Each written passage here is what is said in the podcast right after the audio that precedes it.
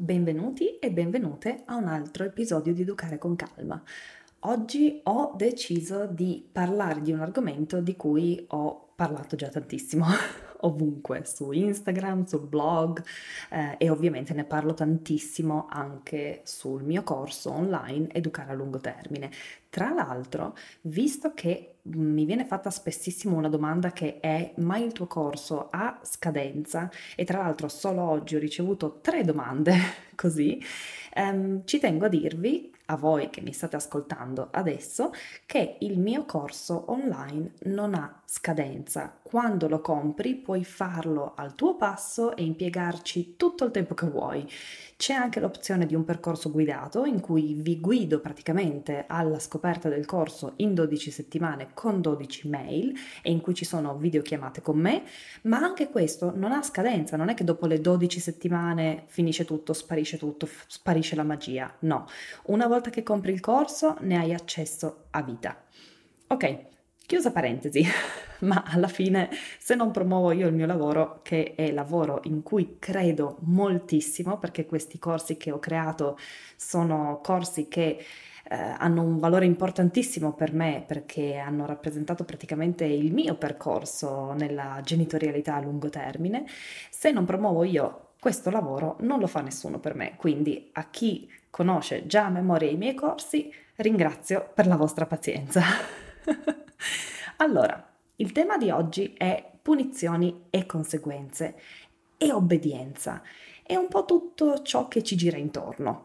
Qualche tempo fa ho pubblicato un post sul blog che ha generato molto interesse e che vi racconto anche qui oggi.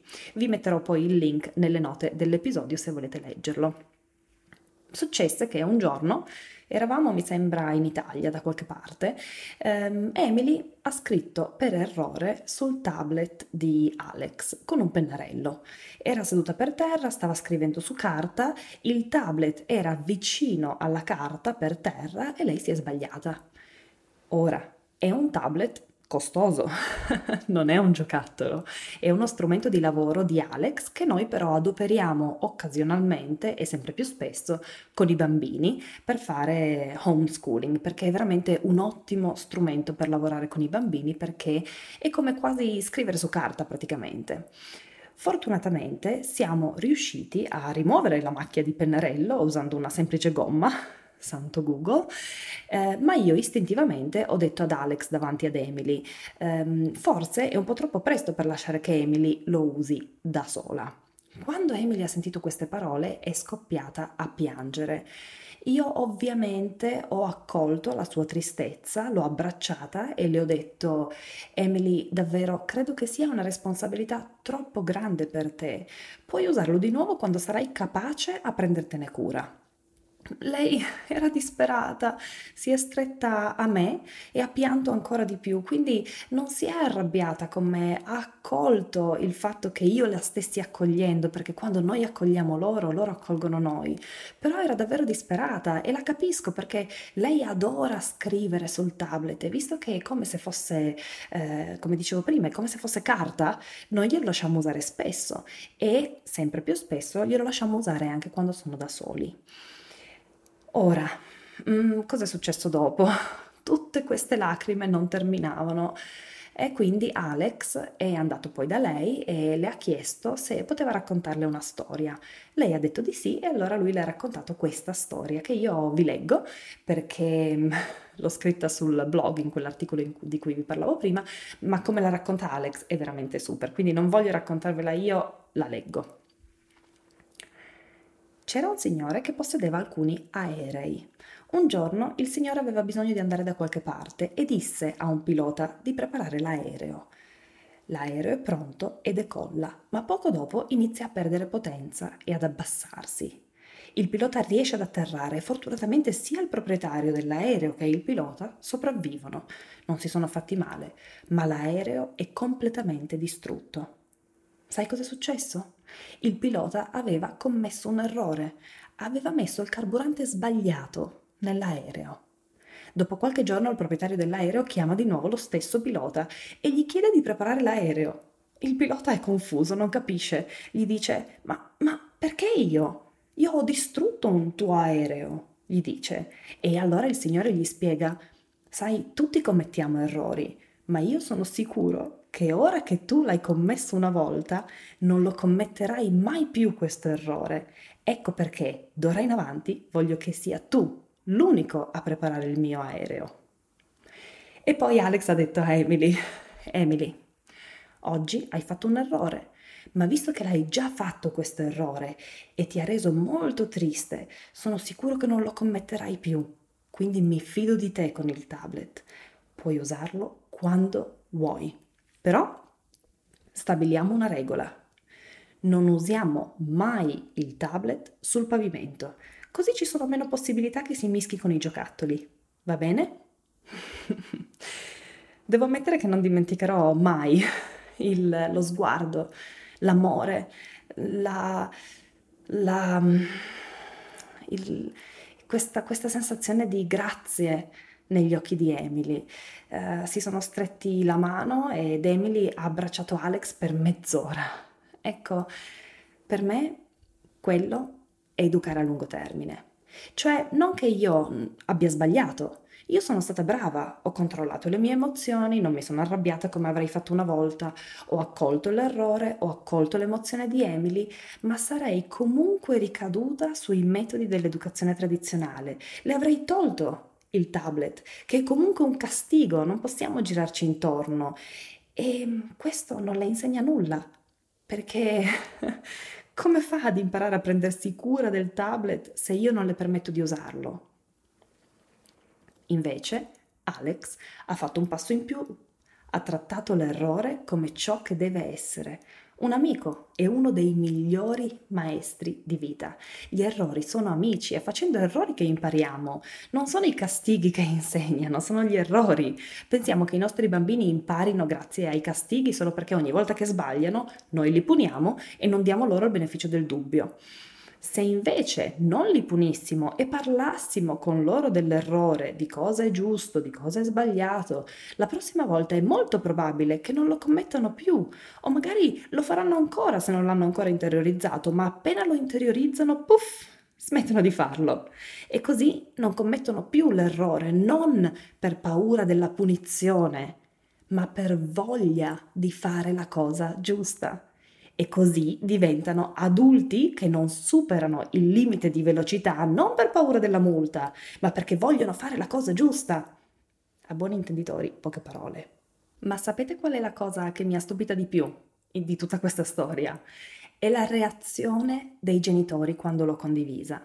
La loro reazione e le loro parole mi hanno fatto capire che molti genitori sentono ancora di dover essere l'autorità nella famiglia. E purtroppo ho notato che autorità per molti significa ancora impartire disciplina. E impartire disciplina significa essere il giudice e punire quando un bambino commette un errore.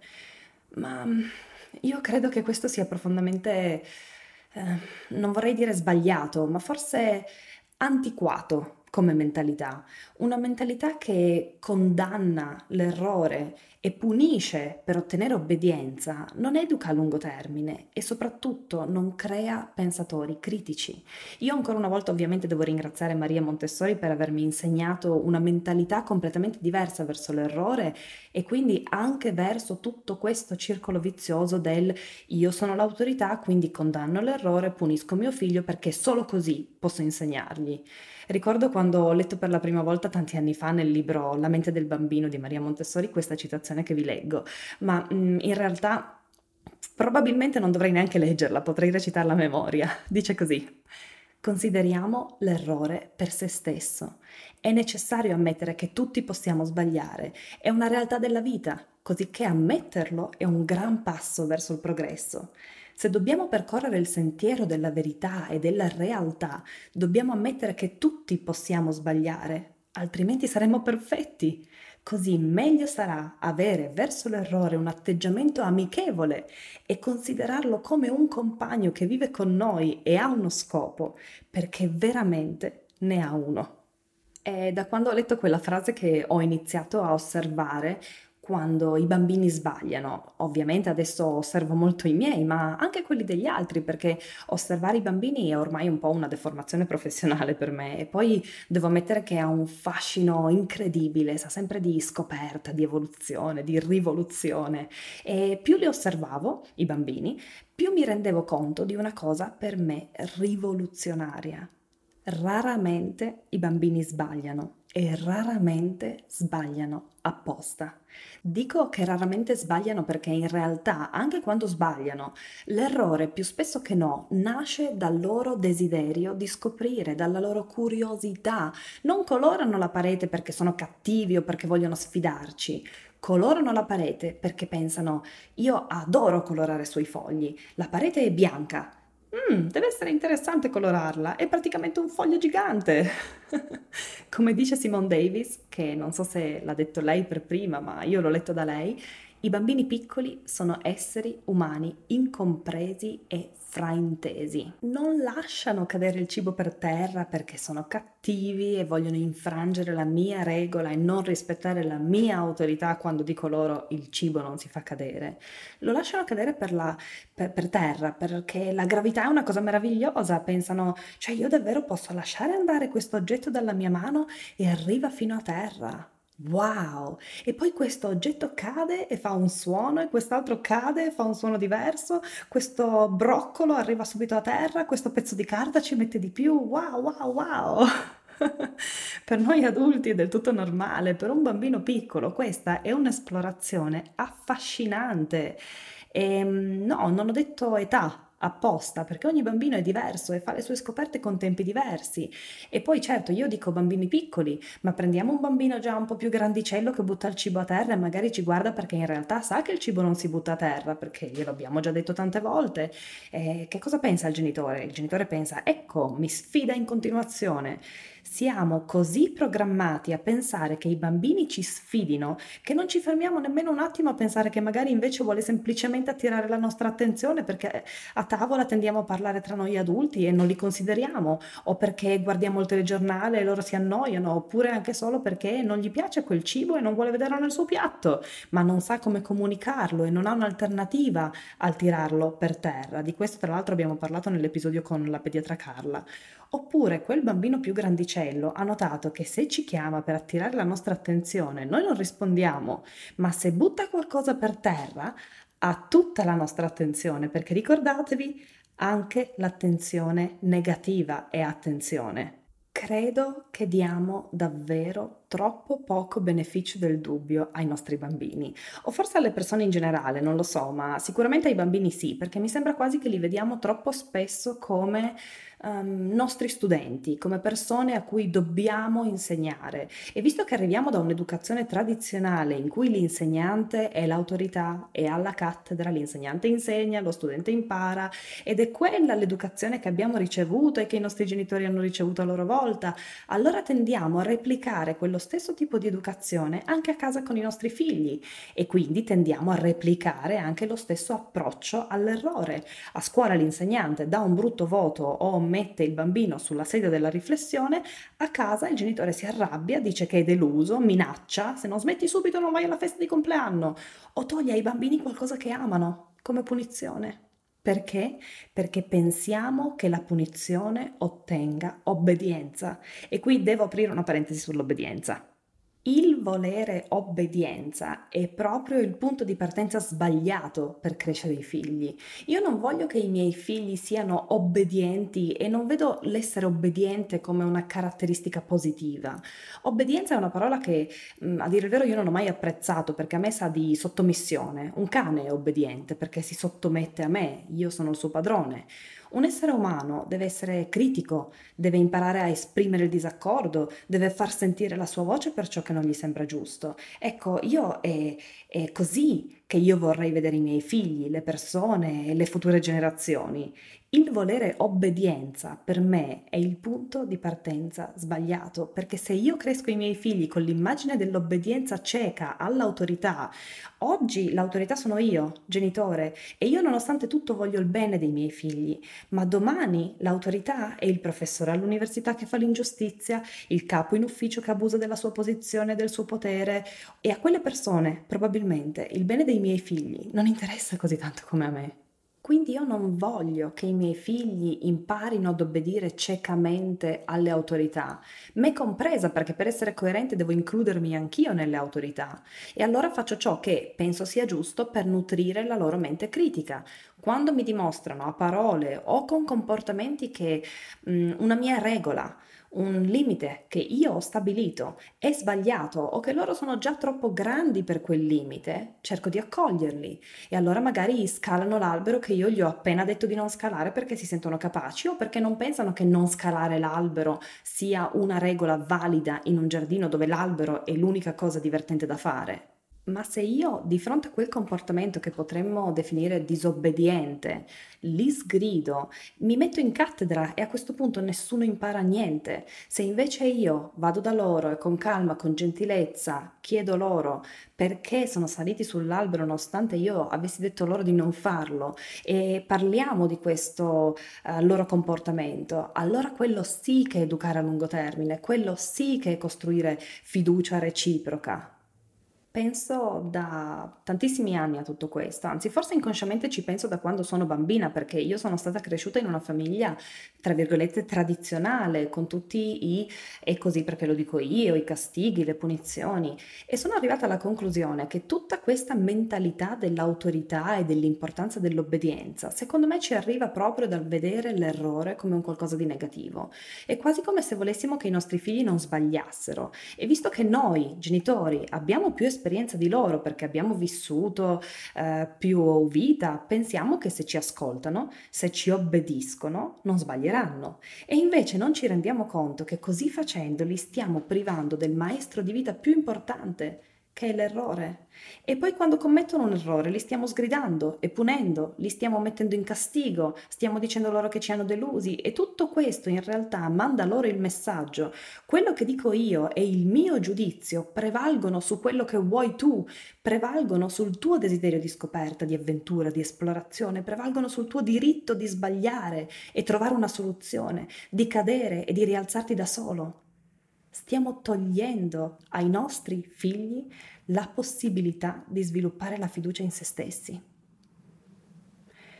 A lungo andare questa mentalità non funziona perché o i bambini ci ascoltano ciecamente e allora agli occhi della nostra società sono considerati bambini buoni, o si ribellano e non ci ascoltano e allora li etichettiamo come monelli perché un bimbo che non ascolta e piange è erroneamente visto come monello. Ma sia nel primo caso che nel secondo, quello che i bambini non stanno imparando è a fidarsi di noi, quello che non stanno imparando è a scegliere da soli il giusto.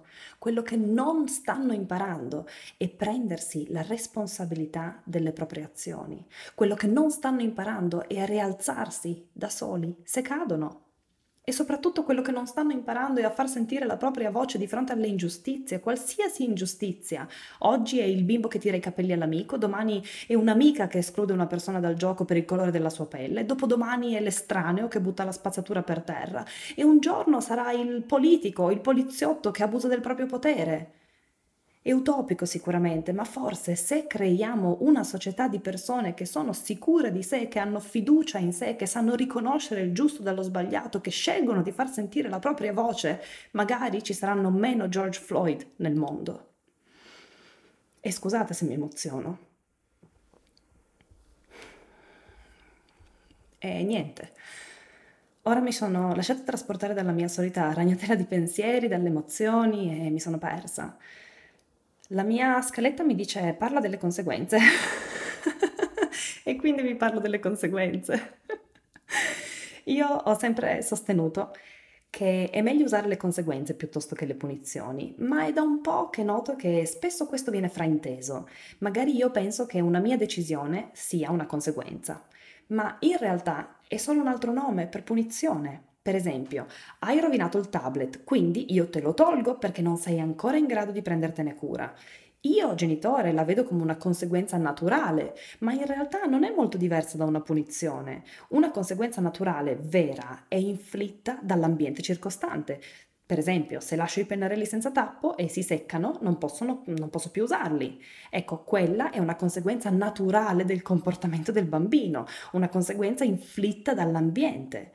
Quando decido io, genitore, che tipo di conseguenza ha il comportamento del bambino, in realtà sto solo chiamando conseguenza quella che è una punizione.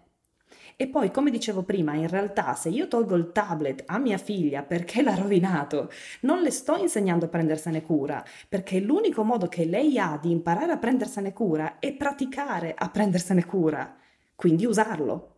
Mi è piaciuto molto il commento di Margherita, una, let- una lettrice sotto il post sul blog, che raccontava che alle prime lezioni di equitazione sua figlia era guidata dall'istruttrice.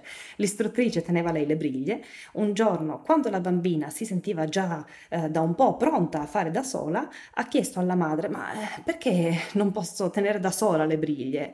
E la mamma le ha detto che quando sarà capace, allora potrà tenerle da sola. E la bambina, sapete cosa le ha risposto? Le ha risposto: Ma come faccio a diventare capace se non lo faccio?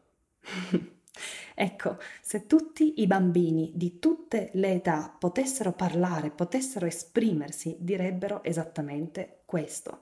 Come faccio ad imparare se non mi lasci fare da solo e non mi lasci sbagliare? Ecco, forse per parlare davvero di conseguenze o punizioni, in realtà bisogna fare un passo indietro, bisogna iniziare dal parlare di fiducia. E non solo parlarne, ma iniziare a dare fiducia ai bambini. E per dare fiducia ai bambini dobbiamo iniziare dal dare loro il beneficio del dubbio, dal credere alle loro parole, dal non pensare di default che ci stanno sfidando, dallo smettere di valutare la bravura di un bambino da quanto obbedisce. Secondo me il pensiero istintivo o che dobbiamo forzarci di rendere istintivo è che se hanno fatto qualcosa che reputiamo sbagliato, magari hanno una ragione. Che se ci stanno dicendo una cosa che pensiamo essere una bugia, magari c'è un fondo di verità. Che se hanno commesso un errore, è giusto dare loro il beneficio del dubbio. Questa è fiducia. E ricordatevi che la fiducia è a due corsie, se noi iniziamo a fidarci di loro, loro si fideranno sempre di più di noi e accoglieranno sempre più volontariamente la nostra guida, perché piano piano capiranno che li stiamo crescendo dall'accompagnamento e non dalla superiorità e impareranno a dare anche a noi il beneficio del dubbio e a perdonarci quando sbagliamo, proprio come facciamo noi con loro, perché l'unica maniera di insegnare come essere adulti onesti, empatici, rispettosi, giusti e consapevoli è esserlo noi stessi per primi. E voilà, mi sono di nuovo come sempre dilungata, emozionata.